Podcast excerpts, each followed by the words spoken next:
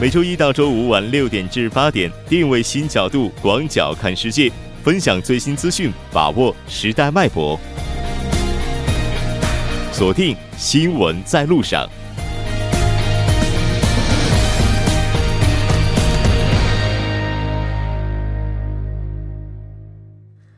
好，欢迎回来，这里是正在为您直播的 TBS EFM 新闻在路上。稍后第二部节目当中将为您带来新闻在中国走进世界以及新闻字符。那接下来是广告时间，广告过后马上回来。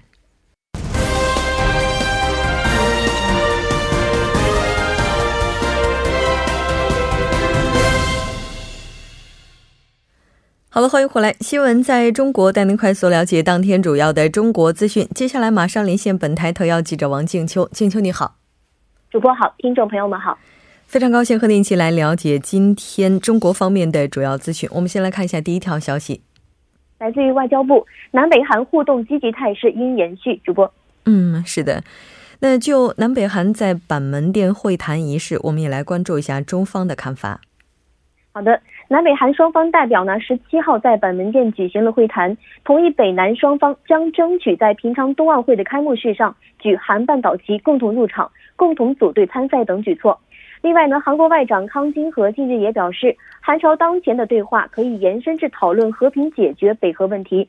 对此，中国外交部发言人陆康在十八号的例行记者会上表示，当前重要的是北南双方互动的积极态势延续下去，国际社会应抓住机遇。继续给予支持和配合。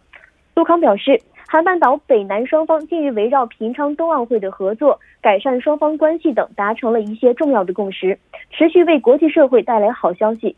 从中，我们看到了北南骨肉相亲、南北一家人的同胞情谊，看到了双方相向而行，以善意对善意，为改善相互的关系、缓和半岛局势所付出的建设性的努力。我们认为，国际社会应当给予鼓励。主播，嗯，是的。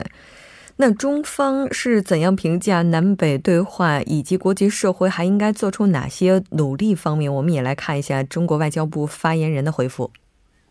陆康表示呢，中方赞同，当前重要的是北南双方互动的积极态势能够延续下去，在对话中培育信任，在对话中积累共识，在对话中探讨出路，找到各方均能够承受的最大公约数，实现半岛无核化，实现半岛的持久和平与稳定。陆康说，当前半岛局势出现了难得的缓和局面，值得各方倍加珍惜。国际社会应抓住这一机遇，继续给予支持和配合，积极劝和而不是无端挑事，大力推动而不是掣肘添乱，进一步引导半岛局势朝正确的方向来发展，为局势真正的实现转圜做出切实努力，以免与和平的机会失之交臂。主播，嗯，是的。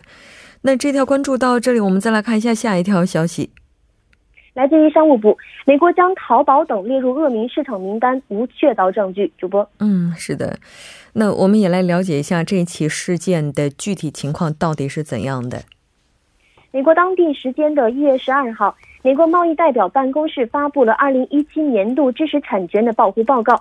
其中将九家中国市场列入了恶名市场的名单，其中是包括了淘宝网等三家电商平台、北京秀水等六家线下的市场。中国企业的数量在整个名单中占比近百分之二十。同时，美国国会议员因担忧中国通讯厂商的政府背景，于上周提出了 H.R. 四七四七保卫美国通讯法案。禁止政府机构以及相关的单位使用中国公司的通讯产品。那此法案呢，不仅针对政府的敏感部门，甚至要求政府承包商也不可以使用相关的设备。主播，在昨天的时候，中国商务部发言人也是就这起事件做出了回应。我们来看一下。是的，那商务部新闻发言人高峰在十八号的例行发布会上做出了回应。高峰表示。中方已经注意到了上述的问题，对此表示关切。美方在报告中对中国相关企业的描述多采用了据报道等措施，缺少了确凿的证据，也没有相关的数据支撑。中方不得不对美方有关部门发布报告的客观性、可信度表示怀疑。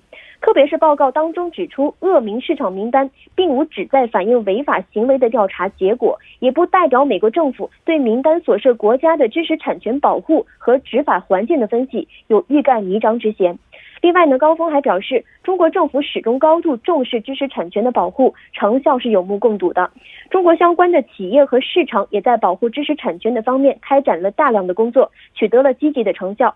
二零一七年的前三季度，全国行政执法机关查处侵权假冒案件十一万余件，公安机关破获案件九千八百多件，检察机关起诉案件九千零二十四件，审批机关审结八千三百余件。高峰说。中方敦促美方要全面、客观、公正地评价中国企业在知识产权保护方面所做的努力，通过加强知识产权双边合作，以建设性的方式妥善化解分歧，共同推动发展。关于美国国会提出禁止政府部门使用中国公司通讯产品的行为呢？高峰表示，中方注意到美国国会的个别议员所提出的这项议案。认为这在某种程度上对市场发出了一个错误的信号，不利于美中美信息通讯产业的合作，也动摇了中国企业对美国营商环境、投资环境的信心。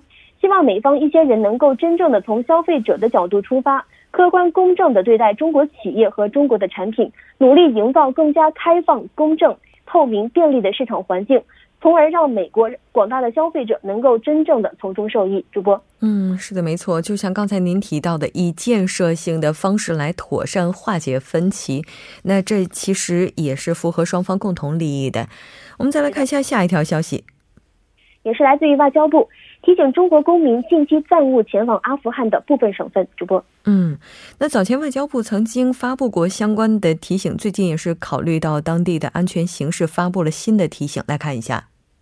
是的，那在二零一七年的六月九号呢，中国外交部和驻阿富汗使馆根据阿富汗安全的局势状况，发布了近期暂勿前往阿富汗部分省份的一个安全提醒，有效期是至二零一七年的十二月一日。那根据当地的安全形势，现发布了新的提醒，有效期至二零一八年的六月三十日。主播，嗯，那我们来具体看一下禁止前往的阿布这个阿富汗部分省份包括哪些？好的，那外交部和中国驻阿富汗使馆提醒中国公民，近期暂勿前往的省份有巴达赫尚、塔哈尔、昆都市、朱兹詹、法利亚布、巴德吉斯、萨尔勒普、法拉、赫尔曼德、坎大哈、乌兹、乌鲁甘兹、扎布尔、加兹尼、帕克提卡、霍斯特、帕克提亚、卢格尔、南格哈尔、库纳尔、努里斯坦、巴格兰等二十一个省份。那请在上述地区的中国公民和机构尽快撤离。主播，嗯，是的，没错。而且这个发布的新提醒有效期是截止到二零一八年的六月三十号，也是希望前往相关地区的朋友呢，应该要足够的重视。这条关注到这里，我们再来看一下下一条消息。好的，来自于教育部，自学考试不会取消，相关的法律法规无调整变化。主播，嗯，是的，那这也应该是就网民关于二零一八年国家是否会取消自考问题的回应了。好的，非常感谢静秋带来的这期连线，我们下期再见。主播再见，听众朋友们再见。稍后为您带来我们今天的走进世界。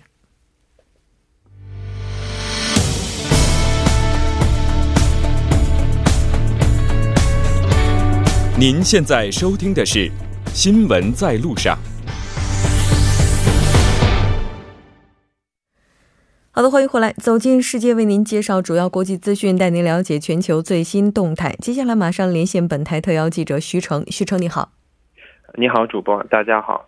非常高兴和您一起来了解今天国际方面的主要资讯。我们先来看一下今天的第一条消息。好的，呃，据报道。呃，本本月十八日，风暴弗里德里克袭击了欧洲多国。这场当地十多年不遇的强风暴，目前已经造成荷兰、德国、比利时等国至少十人死亡。呃，恶劣的天气导致了海陆空交通大混乱，呃，大量的航班被迫取消或延误，呃，铁路交通也被迫中断，数以万计的旅客遭受到影响。嗯。应该说，这次的话，相关欧洲国家受到的影响也是非常大的。我们来看一下具体的情况是怎样的。嗯，好的。那个弗里克弗里德里克十八日侵袭了荷兰，导致了该国铁路系统呃暂时停运。阿姆斯特丹的机场航班起起降叫停，呃，至少二百六十班的航班被迫取消。呃，其中两个离境大厅也因为屋顶被摧毁而关闭。那么，在海牙街头，很多大树被强风折断；而在鹿特丹，呃，很多楼房的房顶被强风掀翻，整扇窗子都被吹落在地，一片狼藉。呃，另外，呃，弗勒呃，在十八日，这个飓风也袭击了德国的大部分地区。然后，在德国这个气象部门认定，部分地区的风速一一度达到了每小时两百公里，认为本场的风暴已经达到了飓风的级别。呃，那么德国铁路公司当天也宣布，全国范围内暂停这个铁路交通的运营。嗯，是的，没错。而且目前这起事故还在进行当中。那如果近期我们的听众朋友当中有去相关区域的话，还希望您能够关注这条。关注到这里，我们再来看一下下一条消息。嗯，好的。呃，据日本媒体报道，呃，围绕日本呃日本首相安倍晋三是否出席二月九日举行的韩国平昌冬奥会开幕式仪式，呃，日本政府与执政党之间存在着明显的温差。嗯。我们之前在节目当中也讨论过，对于日本来讲的话，可能会因为此前慰安妇问题和韩国之间存在一些嫌隙，但就参加开幕式这件事情本身而言，对日本的影响也是非常大的。所以在执政党内部也是出现了期待安倍首相能够出席的一些声音。对对对的，那个日本执政党内陆续出现了期待安倍出席的发言。呃，那个，比如公民党那个党首山口那金南十八日在记者会上提及二零二零年东京奥运会和二零二二年北京冬奥会时，就称，呃，相关的国家相互合作成功举办的趋势是最理想的，呃，希望安倍能出席。呃，另外，日本执政党多名干部正在协调出席这个安排这个开幕式。呃，有意见称没必要把政治对立带进体育中。嗯，确实，我们期待看到的体育竞技是高于政治的。那我们在这里有听呃，也听到过另外一个传闻，就是安倍可能会在奥运期间访问韩国。那这个传闻是否属实呢？呃，是这样的，据报道，呃，日本政府也有自身的烦恼，他们也不希望打扰乱与这个韩国的步伐。所以说，作为替代方案，也有传闻提到说，安倍在呃奥运期间访问韩国，呃，或配合美国派出那个呃副总统彭斯，呃，由日本副首相啊麻生太郎出席。嗯，没错，国与国之间相互合作成功举办的趋势是最为理想的，应该是对这次安倍纠结最好的一个总结了。这条关注到这里，我们再来看一下下一条消息，来自美国。呃，嗯，你好，呃，德国《民进民进》这个周刊十七日报道称，就是在美国总统特朗普下令税改之后，呃，苹果公司当日宣布将在美国投资数十亿美元，并计划在呃美境内建立工厂，争取在下一年度创造两万个新的工作岗位。嗯，这也应该是美国制造业回流的一个趋势了。我们来看一下苹果方他们是怎么回应的。呃，苹果公司现任 CEO 库克对此表示：“呃，苹果是一个只能在美国发生的成功故事。啊，在支持美国经济的同时，我们为自己的故事而自豪。”嗯，应该说，特朗普对于美国公司的这个态度也是非常的肯定哈。来看一下。啊，对，在美国苹果公司发布此消息后，特朗普总统十七日就在呃社交媒体网站 Twitter 上。呃，发布了 Twitter，呃，他说：“我承认过我的政策会允许苹果一类的公司将大笔的现金带回美国。那么，作为税改的成果，看到苹果这样做真是太棒了。他认为此举是美国工人和美国的巨大胜利。”嗯，是的，没错，因为毕竟此前特朗普也曾经夸下海口，要在自己任期内为美国人创造更多的就业岗位。那这条关注到这里，我们再来看一下下一条消息。嗯，好的。呃，据报道，二零一八年伊始，呃，由于炸弹呃炸弹气旋导致美国东部多地气温急剧下降，并创出新低，呃，局部地区气温跌至零下三十八摄氏度。呃，然而地处南半球的澳大利亚却饱受酷暑折磨，呃，悉尼气温一度飙升至四十七点三摄氏度，呃，是近八十年来最高。这样的话，南北。南北半球惊见了近一百摄氏度的超级温差。嗯，也就是说，目前在全球范围内，极端天气出现的概率也是越来越大了。那异常气候应该说给经济也是带来了非常大的影响。嗯，对。根据权威机构的数据统计，一九八零年至二零一三年，全世界发生自然灾害两点二万次，造成约三点八万亿美元的经济损失。嗯，是的，没错。而且科学研究已经证实了，人类活动是导致大气温室气体浓度增加，造成全球变暖、改变极端天气事件发生频率、强度、空间范围、持续时间的非常重要的原因。当然，也希望接下来的话，在改善环境或者说减少极端天气方面，人类能够做出更多的努力。好的，非常感谢徐成为大家带来的这期连线，我们下期再见。好，再见，主播。稍后来关注一下这一时段的路况、交通以及天气信息。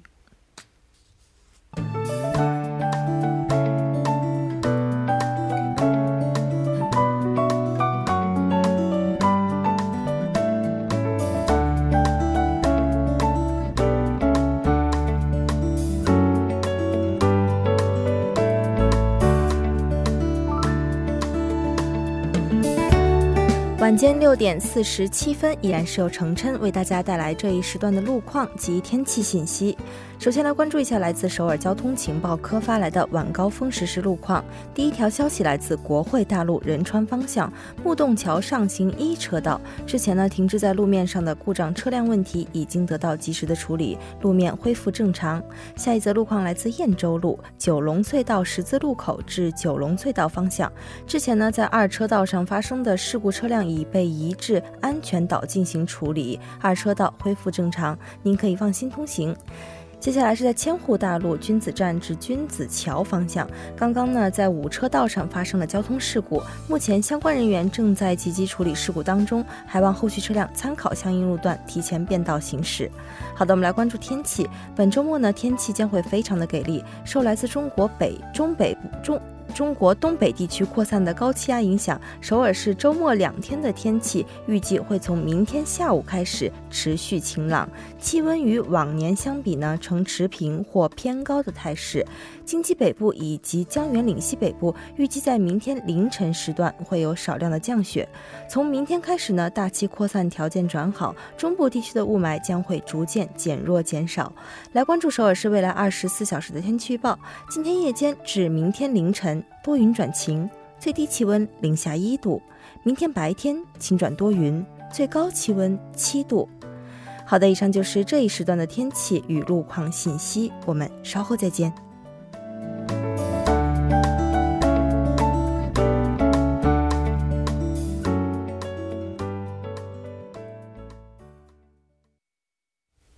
好了，欢迎回来，聚焦热门字符，解读新闻背后。接下来马上请出栏目嘉宾一月，一月你好，你好，主播。非常高兴和您一起来了解今天首这个新闻字符了啊！其实这个字符的话，应该也和首尔近一段时期的空气质量有关。嗯，对，所以我今天带来的字符主题就是被雾霾改变的生活。嗯嗯，我觉得其实提到被雾霾改变的生活，最大的变化应该就是在路上走的戴口罩的人越来越多了。对，戴口罩的多了，然后交通限行，然后包括偶尔这个大众交通，咱可以免费乘坐一下。是，霾的话到今。今天基本上它的水平就回归正常。对，但是其实有一部分人呢，可能就是很多，包括这个韩国政府的各种对策也是，可能还覆盖不到他们，可能还照照顾不到他们。嗯，就是生活在韩国的外国人们，可能像咱们的话，可能韩语是达到了，就是说我们的正常出行不会受到语言的这个影响，我们可以就是说像韩国人一样，可以就是享受到韩国政府的各种。防雾霾的这样的一个对策，但是比如说对外国观光客或者是交换学生，或者是初到韩国生活的外国人朋友来说，可能就是 享受不到这些一系列的反响了。啊，对，确实是。我就记得这个大众交通，然后在上下班时段免费的话，它对于卡的使用上也是有一定要求的。嗯，是的。所以可能对于游客来讲的话，是享受不到的。是，但是嗯。您讲，哎，我是觉得，因为我们是在韩外国语频道的华语节目嘛，所以我觉得有有必要关注一下这一小部分的人群。那外国朋友的话，对于这次治霾的政策是怎么看的呢？是这样是，他们可能很多情况下，首先是不知道，就是在雾霾严重的这个日期到来之前，这个韩政府是首先会发送这个紧急灾难通知，对吧？嗯、一个这个短信的形式过来。不知道主播最开始听到这个短信。鸣笛的不能说鸣笛吧，这个响应手机响起的时候是什么样的一个心情？当时我当时第一反应是不是又地震了啊？对，可能会有又地震。我记得我第一次收到这种通知的时候是一五年 MERS，我当时可能还比较累，就突然不知道什么地方响起声音了，我都没有反应出来那个是我的手机的声音。对，所以这个时候呢，就是也有一位就是法国的友人嘛，他就是反映了这样的一个情况，他是在梨泰院和他的朋友一家咖啡厅嘛。和自己的朋友呢，特别享受着这个下午茶的时间，然后就突然感受到周围所有的人手机一起齐奏鸣的这样的一个感觉，所以他本人当时也是吓了一跳，他以为哦是南北战争打响了，所以还在想，哎，是不是要给家人打个电话，还是跑到这个大使馆寻求一下这个庇护？然后后来才知道这是一个地震，所以其实这个可能是政府有意的一个。提示的这个音，可能很多外国人并不太清楚，这究竟是个什么意思？对，哎，但是不管怎么样哈，就是我就记得大概是有那么一两次哈，周边也有很多人，他们也有手机，就大家的手机一起滴，就是声音响起来的时候，还是觉得后背一下子发凉，头皮发麻哦。是的，那韩国这个灾难提醒警告，它到底是怎么去发送的呢？它是这个首尔市行政安全部是提供这样的一个呃紧急灾难短信，说是通过 CBS。的一个文字广播系统发送发送给韩国的这个市民，所以说，如果我们想收到这个紧急灾难短信的话，首先这个手机号呢必须是韩国通信社提供的这个手机号。嗯，当然呢，对于比如说短期在韩的外国朋友，这种情况该怎么办呢？我们可以通过下载一个叫做 Emergency Ready 的一个手机应用，也可以收到相关的这样的一个情况。这个呢是分为中文和英文两个版本，但是这个手机应用并不是万能的，它是只能。收到这个气象厅或者是中央部门发送的这样的一个通知，所以像我们说的这个紧急灾难文字呢，它是由地方自治团体发送的。这种情况，外国朋友们可能就收不到了。当然，这也是引起他们这些一些不满的一个原因。嗯。其实，如果要是在韩国境内活动的话，对这个信号不应该覆盖全域吗？我觉得这个技术上的话，应该没什么难题吧？对，是说技术上是没有什么难题，只要是提供外国语服务的这一项还不够完善啊。对，我现在在回忆哈，就是我当时收到这个信息的时候，似乎是韩文版本，对，好像也有英文版本吧。没有吗？这个英文版本的话，如果你的这个系统是由比如说气象厅或者是这个中央本部他们发送的话，可能会有外文版本。但是比如说像针对雾霾，这个是由地方自治团体发送的。那么对于他们来说，这个外国语服务的系统还不够完善，所以他们目前暂时还不能发送外文的通知。哦，对，所以造就了很多啊外国人收到了，他不知道是什么样的一个情况。嗯，也就是说现在技术方面是没有问题的，但是。嗯，在语言上哈，那其实这两天我们都说公共交通在上下班时间段免费了，然后似乎给我们的生活也是带来一些变化。刚才我们也提到了，对于外国朋友来讲，有一些人他可能是享受不到的。是的，就是也是语言上的关系，他可能并不太了解这是怎么回事儿。因为一位美国出生的。这个克里斯汀，他现在是在韩国某中学教英语嘛？他是反映了，如果当时知道是免费乘坐的话，可能当天就不会打车，而是选择坐公交车了。那此外呢，大家也注意到一些公交车站还有地铁，它其实也张贴了那个相关的广告，但是呢，也是只用韩语，没有任何的外语，包括英语等等。